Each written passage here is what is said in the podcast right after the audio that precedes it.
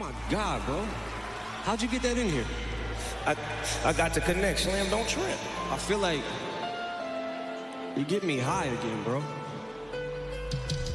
About a month ago, Eminem and Snoop Dogg performed at the VMAs. The VMAs are the MTV Video Music Awards, and this is what it looked like. Snoop is on a stage, he's smoking a massive joint, Eminem is next to him, and then suddenly the two of them are presumably too high for this earth, and they just shift into an alternate dimension. Is that? Yo, what the? Man, this shit's the size of my hand, dog. Shit's gonna make me relapse. They become cartoons, and then they perform most of the set that way. The avatars they've turned into are monkeys, or to be more specific, they're something called bored apes. If you don't know what bored apes are, they're these illustrations of apes that are inspired by the band Gorillaz. And bored apes are also NFTs, non fungible tokens. A little while ago, a bored ape NFT might have cost you more than a million dollars a lot of the NFT culture is just the crypto culture. So the people who are buying, the people who are pumping NFTs are the same people who've been pumping various, like, you know, shit coins as they're called. Um, That's Jemima Kelly. She's an FT columnist, and she's hosting a new season of our sister podcast, Tech Tonic, called A Skeptic's Guide to Crypto. If you're confused about how cartoons of Snoop Dogg and Eminem are also a digital token that people have become obsessed with, welcome to the club. It's confusing. And today, Jemima is going to help us untangle the knot. It's probably worth mentioning she is not a fan. NFTs are like already basically over. I mean, and, and, I, and I don't like calling the top of, of crypto, and I won't. And I'm not going to say NF, uh, crypto is over. But NFTs, I'm not saying that they might not have a little, little, you know, a little flourish again, but like, there's no way they're coming back like they did because people have just got wise to it. Like, mm-hmm. now that they've, uh, yeah, it's just, it's just not. Not happening. even even Snoop Dogg and Eminem performed at the VMAs as NFTs, and no one cared. This is FT Weekend. I'm Lila Raptopoulos.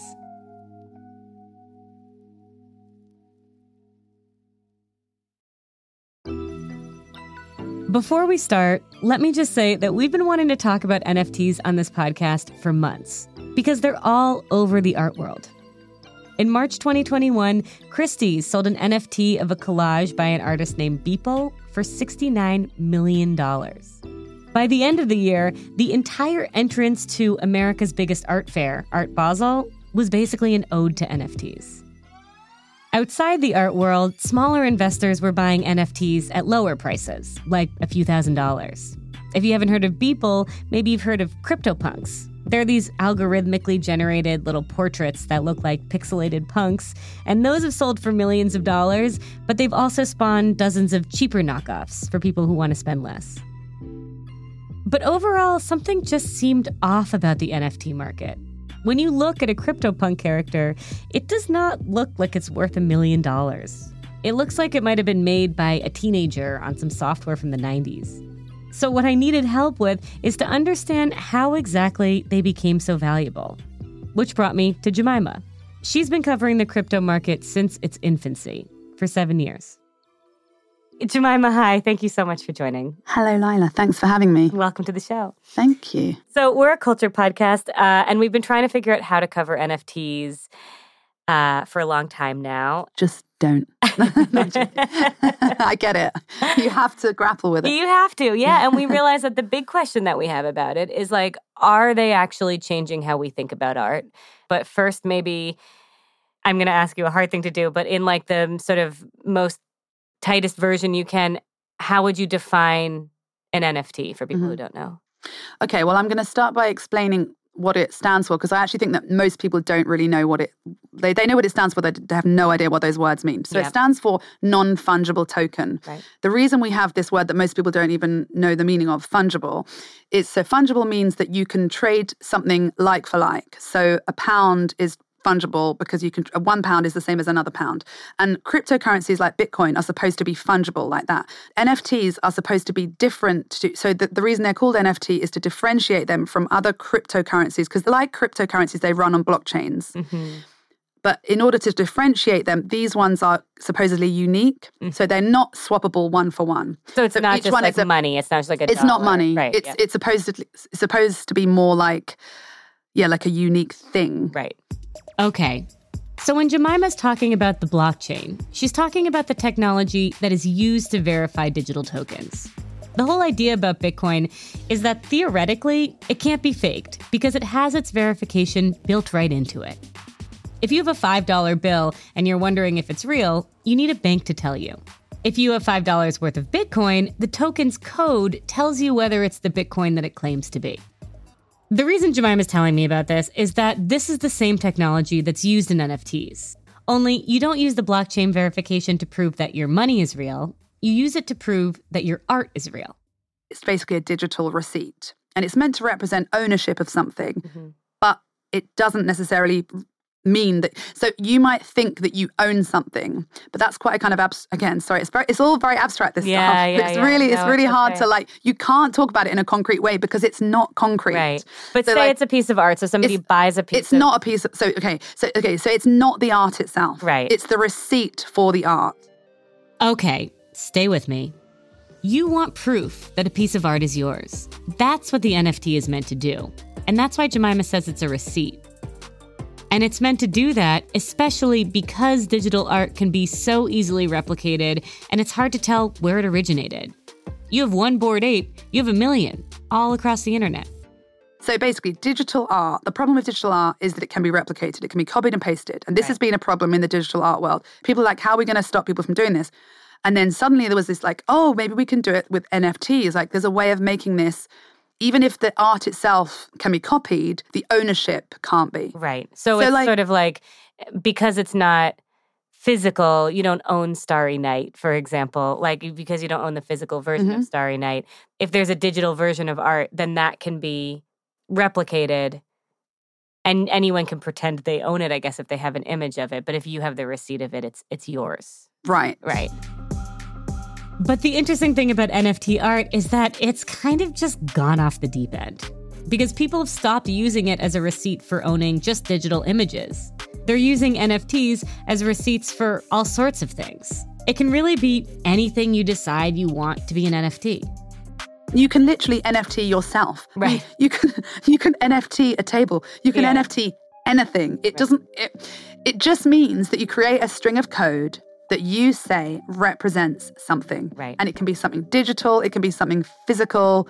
So if I make an NFT out of myself Mm-hmm. and then I sell myself or like a ver- the receipt to myself Yeah. in the market, Yeah. and then somebody buys this digital receipt of me, who's anybody to say that it is I mean, me, right? It's thing. not me. Yeah, exactly right. So there's like that that people think that there are these kind of legal rights that you're getting, but it's completely unregulated. Right. So like the ownership is very unclear. Like the kind of legal ownership even of these artworks is it's like it's very unclear. That regulation and laws have not caught up with all of this stuff. It's such a wild west. It's a complete wild west.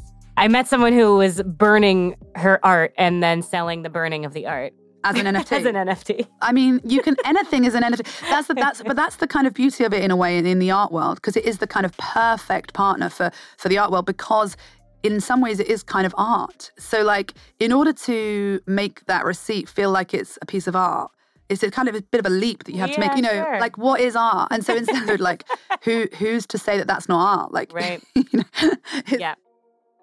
Okay, so that's what NFTs are, or what they claim to be. But how did we get here?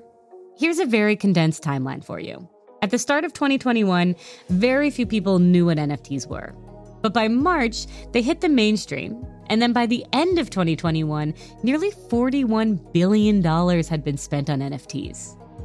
That made the digital art market almost as valuable as the global art market. And all that in just a year and change. The explosion is kind of like crypto, and they're related. But the difference is, NFTs appeal to a different sort of person too. They appeal to people who are actually interested in art. because they're kind of experimenting with and I get it like if you're if you're an artist and you're kind of cutting edge of course you're going to be experimenting with like the new stuff like and you should like Right. that's part of your I think art has always been about that about like experiment you know pushing boundaries and experimenting with new technology, and and so you should. Then, in June of this year, the NFT market crashed. It dropped in value by 88%. That's mostly because the cryptocurrency market crashed, and people were often paying for NFTs in crypto. And also because inflation was going up and people didn't want to gamble as much with the money they had. What was propping them up when it was big, when when they were at sort of their peak in 2021? I honestly think that it was just the like making money, just like making people were just try, hoping they could just flip it to someone else. I don't think it was. I mean, clearly some people in the art world wanted to get involved from a kind of the point of view of like buying a piece of art, right? But Right. I think actually what was driving you can see because you, it just traces the same the price of crypto. So like if if it wasn't kind of related Right. to that, then it wouldn't just trace it, but it does. It just kind of it was just like people who were buying crypto were also buying NFTs and like they were hoping to Mhm. flip it. It's like the greater fool theory. You're hoping that you're going to be able to sell it to a bigger fool than you. To state the obvious, a lot of people lost a lot of money as the NFT market shrank. It wasn't great. And yet, there is still something pretty compelling about NFTs for the art world. For a couple reasons. One, because it lets you make whatever you want and call it art. And two, because you can sell whatever you want as art and make a lot of money. it feels very easy for this conversation to become very abstract very quickly. And I'm thinking, like, you know, you suddenly are asking yourself these questions like, what is art and what is value and what is money and is uh, the economy real and is currency Yeah. real and whatever. Um, yeah, what is real? Am I real? um, and it makes me wonder about how we define the value of art hmm at all in the art market. Like, Mm. you know, I mean, I'm going on a major limb here, but we decided culturally that Picasso was a genius, for example. We've right. talked about that with an author on the show before. Is he? You know, there were like so many women painters at that time that Mhm. like uh, probably were also a genius, but their work has no value because we didn't know them. hmm We've inherited assumptions about what's actually good. So I don't know. Is there a chance that this is going to change how we think about the value of art? Like, is it just in Mm. us asking these big questions? Is Mm. that valuable? Yeah, I think that is actually really valuable. And I, I think that the whole of crypto like has been valuable. It's like a really in, in, interesting experiment that's been had. Like um it's opened this conversation about like what is art? What is value? And I mean, we've had those kinds of, I mean, like modern art has done that a lot, hasn't it? Like, what is art? And, you know, unmade beds or whatever. Right. This NFT discussion has been like, yeah, what is, well, it's also about like, what does owning art mean? Mm-hmm. because like uh, why do people want to own art like why do people pay for art so if the number one reason is to be able to brag about it then holding a receipt a digital receipt for a jpeg is just as valuable as as owning a Picasso. But unfortunately, the other thing that hold, that owning a Picasso does it does is that it like probably holds its value. So like Right. maybe buying an NFT is just as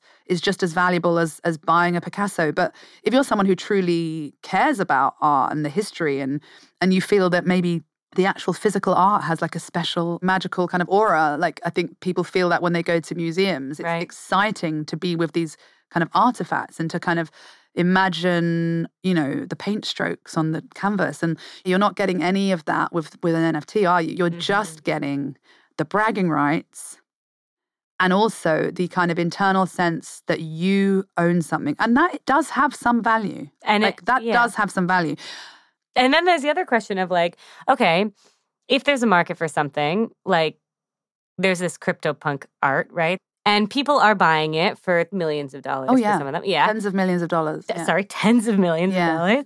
Many of them didn't take a long time, didn't take a lot of um, actual craftsmanship or anything like that. So in that way, I guess it's it's not of value in that way artistically, but it's built cultural value. And if Mhm. there's a market for it, it's developed cultural value. Like there must be a way in which, you know, now we know CryptoPunks. Now we know the Beeple collage. That must give it some sort of value, no? Interesting. I don't know. I mean, It's like part of I'm this not sure. time. I think I think yeah, it is it is part of this time. And so again, like what do we mean by value? But like it's definitely yeah, like it it says a lot. And I'm not sure it says anything like very great, mm-hmm. but it does say some stuff about our culture and like this current time in history. But the other thing that we should point out is like prices have collapsed. Like we're That's saying true. people are paying millions. I mean, currently they're not really. Jemima says that from a financial perspective, the problem with NFTs is that there's no scarcity. The art market works because there's only so many Picassos in the world. But we can just keep making more NFTs. If you had to make an argument for them or see a world where they would hold a role, NFTs. yeah, Mhm. what would you say? Like, what role could they hold? Oh Jesus, that's hard. It's almost impossible. It's like so hard to to under to to see. Could you create scarcity for it and then that could help? Like, I think no. Like, is there a world in which NFTs could possibly do something? I mean, they would have to just not be NFTs. Like, could someone create a way of making a digital thing truly scarce? Maybe, yeah. Like, I'm not a technologist, Right. but I don't think it. But then it wouldn't be an NFT. It's worth saying that Jemima's just one person. She's a very, very well informed person, but she's also someone who hasn't bought into the crypto dream. But that doesn't mean it's definitely over. Because to give something value, all you really need is a lot of people to decide it has value. And right now, there are still a lot of people, including major investors who've lost tons of money on NFTs, who are still willing to invest more. So we're going to continue to watch this space. And in the meantime, I recommend Jemima's Tech Tonic series. It goes way beyond NFTs and into the minds of crypto lovers. I've put the link in the show notes. That's the show this week. Thank you for listening to FT Weekend, the podcast from the Financial Times. Next week, we bring you to the FT Weekend Festival to a conversation I had live on stage with the iconic fiction and nonfiction writer Jamaica Kincaid and FT columnist Enuma Okoro.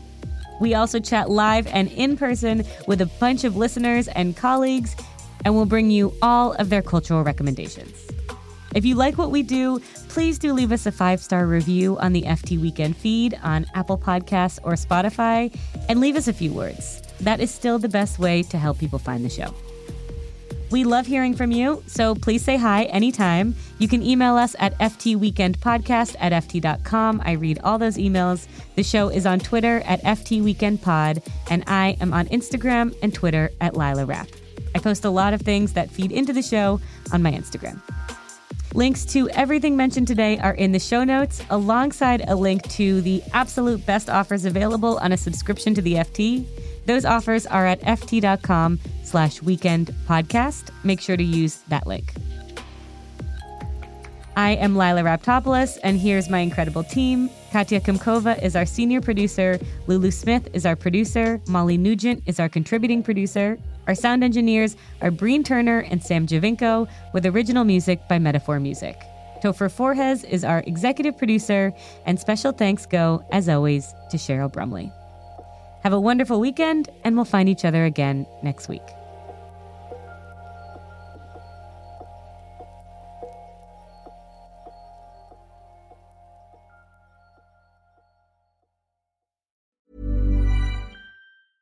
Hi, this is Janice Torres from Yo Quiero Dinero. If you own or operate a business, whether it's a local operation or a global corporation, partnering with Bank of America could be your smartest move. By teaming with Bank of America, you'll enjoy exclusive digital tools, award winning insights, and business solutions so powerful you'll make every move matter. Position your business to capitalize on opportunity in a moment's notice. Visit bankofamerica.com slash banking for business to learn more. What would you like the power to do? Bank of America NA, copyright 2024. Here at Bellingcat, we get to the bottom of things. From a global crisis to an underreported event, we find the facts using publicly available tools and resources, uncovering what is hidden on and below the surface. We connect the dots using social media posts, satellite images, and public records, and empower others to do the same by sharing how we do it. The ability to do so is only made possible by our readers, supporters, and community members. Care to join us? Learn how at bellingcat.com.